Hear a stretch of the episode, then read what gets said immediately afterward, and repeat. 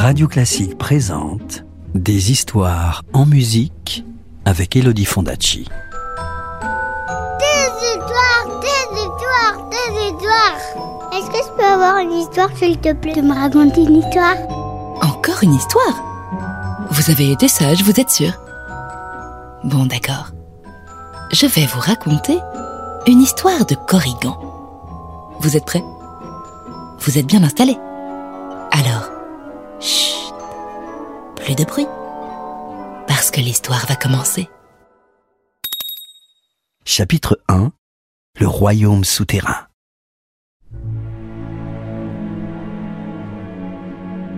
Il était une fois, en Bretagne, dans la plus grande profondeur d'une forêt, le vaste royaume des Corrigans des Bois. Ils vivaient en parfaite harmonie avec la nature sublime qui les entourait.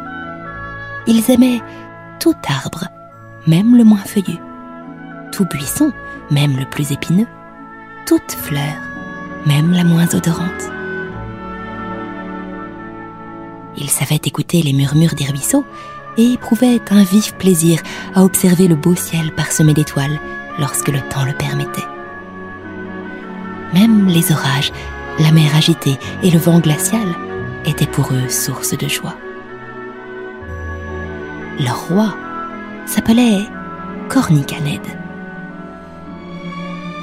Le palais du roi et les maisons de son peuple se trouvaient sous la terre, et l'on ne voyait d'eux que leurs énormes toits. Dans la langue des Corrigans, toit se disait menhir. Ces menhirs réveillaient chez les autres habitants de ces contrées la plus grande curiosité. Ils croyaient qu'il s'agissait de totems d'un peuple disparu. Personne ne se doutait que c'était tout simplement les toits d'un royaume souterrain. Il ne faut pas croire que ces Corrigans passaient leur vie sous la terre. Certes, ils demeuraient dans leur maison le jour, à manger, à remplir toutes les tâches quotidiennes et à se reposer. Mais ils montaient à la surface la nuit, afin de cueillir des baies, de chasser ou de laver leur linge dans les fontaines d'une clarté parfaite. De temps à autre, ils organisaient même des fêtes somptueuses où ils dansaient autour de grands feux de joie, avant de retourner chez eux juste avant le petit matin.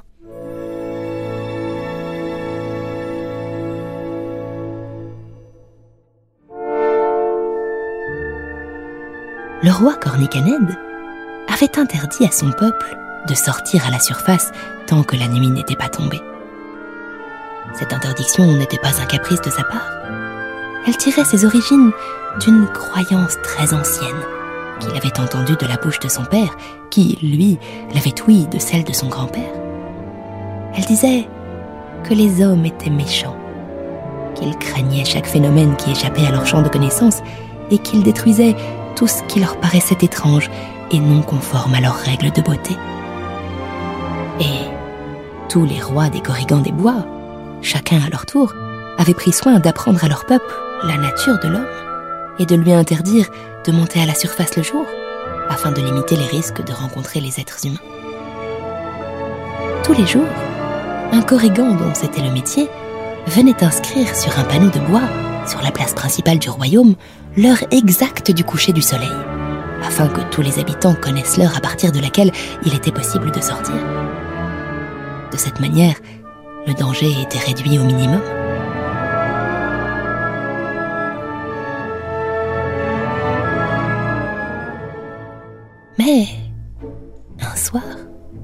Lors d'un fest-noz de Corrigan, le petit Stourmer s'éloigna de la ronde et partit vers le bord de la mer.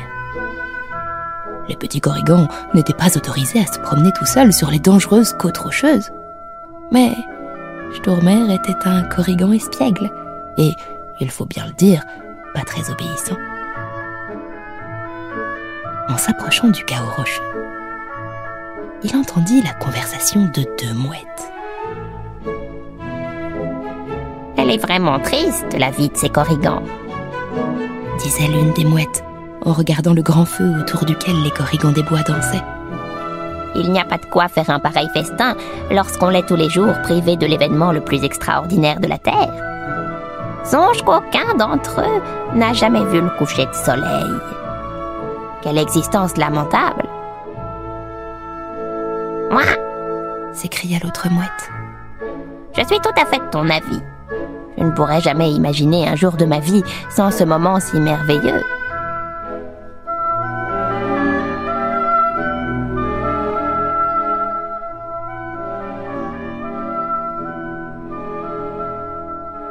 Le petit Stourmer retourna dans la ronde sans mot dire. Mais les questions tournoyaient dans sa tête.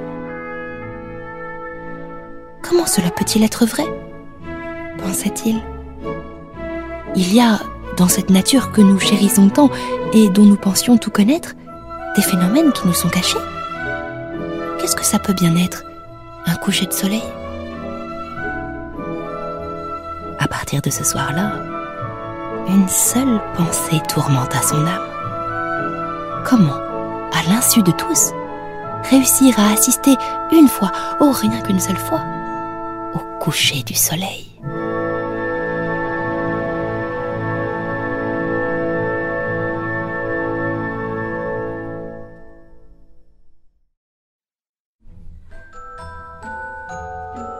Tu veux connaître la suite de l'histoire? Je te la raconterai plus tard, c'est promis.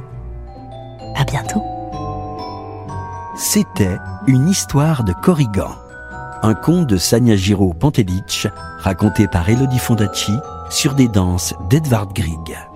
Retrouvez la suite du conte en podcast sur radioclassique.fr. Radio Classique, des histoires en musique.